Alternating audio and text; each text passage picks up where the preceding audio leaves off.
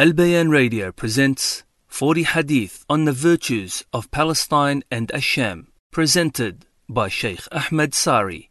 الحمد لله رب العالمين والصلاة والسلام ala سيدنا محمد وعلى آله وصحبه أجمعين وبعد This is the 34th hadith from the 40 hadith on the virtues of Palestine and Al-Sham. In this hadith we speak that the Dajjal does not enter Bayt al-Maqdis. عن رجل من أصحاب النبي صلى الله عليه وسلم قال سمعت رسول الله صلى الله عليه وسلم يقول أنذرتكم فتنة الدجال فليس من نبي إلا أنذر قومه أو أمته وإنه آدم جعد أعور عينه اليسرى وإنه يمطر ولا ينبت الشجرة. وإنه يسلط على نفس فيقتلها ثم يحييها ولا يسلط على غيرها. وإنه معه جنة ونار ونهر وماء وجبل خبز وإن جنته نار وناره جنة. وإنه يلبث فيكم أربعين صباحا يرد فيها كل منهل إلا أربع مساجد مسجد الحرام ومسجد المدينة والطور ومسجد الأقصى. وإن شكل عليكم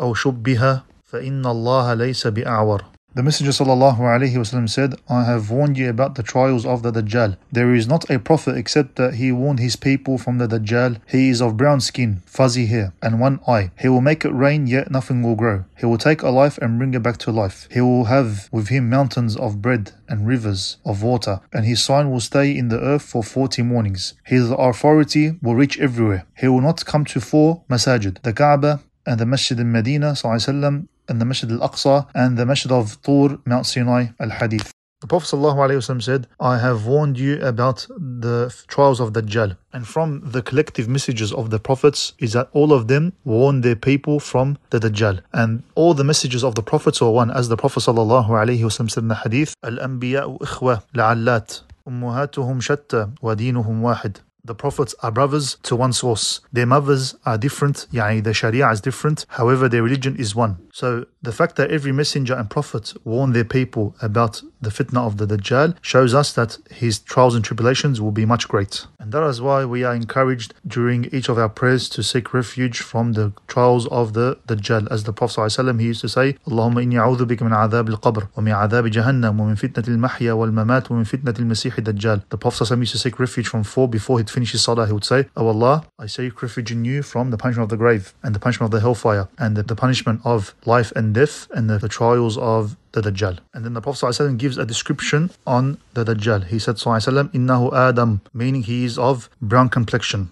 Ja'dun, meaning he has fuzzy hair. His left eye is covered. And covered, it means, as the scholar said, that the skin is covering his left eye. And the word Dajjal comes from the word Dajjala, means to lie or to trick. And the Dajjal will use tricks and sorcery in order to fool the people because at the beginning of his task, he will claim to be a righteous man, then he will claim to be a messenger, and then he'll claim to be Allah wa billah. So he will trial the people by making it rain. However, this rain does not bring any vegetation. And he will slay a person and then cause it to die and then bring it back to life. All these powers are given by Allah subhanahu wa ta'ala. And he'll have with him a paradise and a hellfire. But his paradise is really hell and his hell is really paradise. And he'll have with him water and he'll have with him a mountain of bread. And all this is to trick the people. And his trial will remain upon earth for 40 days. And he will enter every place on earth except for four places. He will try to enter Masjid al-Haram and Masjid Medina. He will try, but every time he tries to enter, these two